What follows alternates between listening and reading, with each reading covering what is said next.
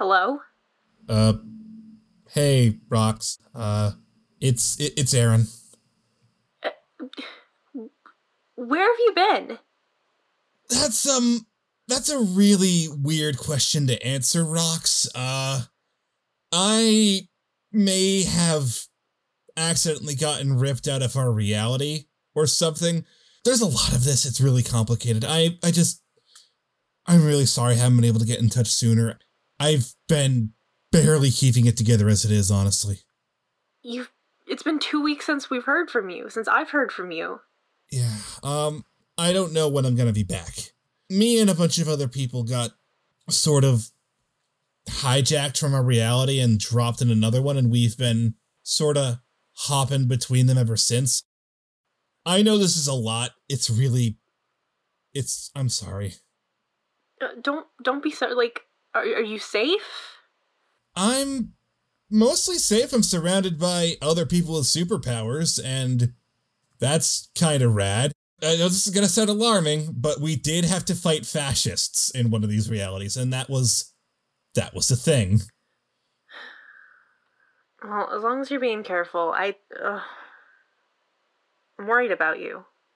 Yeah, I know. I'm I'm really sorry. I I know you told me not to apologize. I just I've been I've been worried about you too. Uh, everything okay back home? You you're doing all right?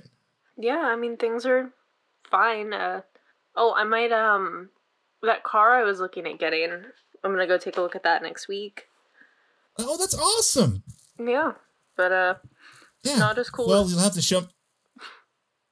No, your car is definitely cooler than the bullshit I'm putting up with. I absolutely can promise you that.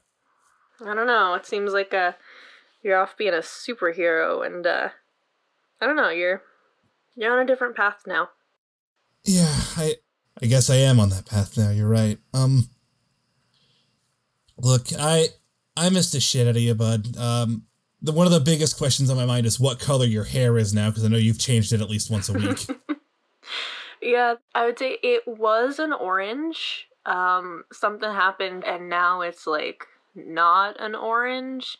So just to imagine like a rotting pumpkin. That's kind of where we're at. I feel like that is still your aesthetic somehow. Yeah, kinda. I'm making it work. Yeah, listen, the person whose um, spear I'm calling through is glaring at me. Apparently, interdimensional calls are real expensive, so I, I can't talk long. Just stay safe, okay, kid? You too. All right. I love you, Rox. I love you too. I gotta go. All Bye. right.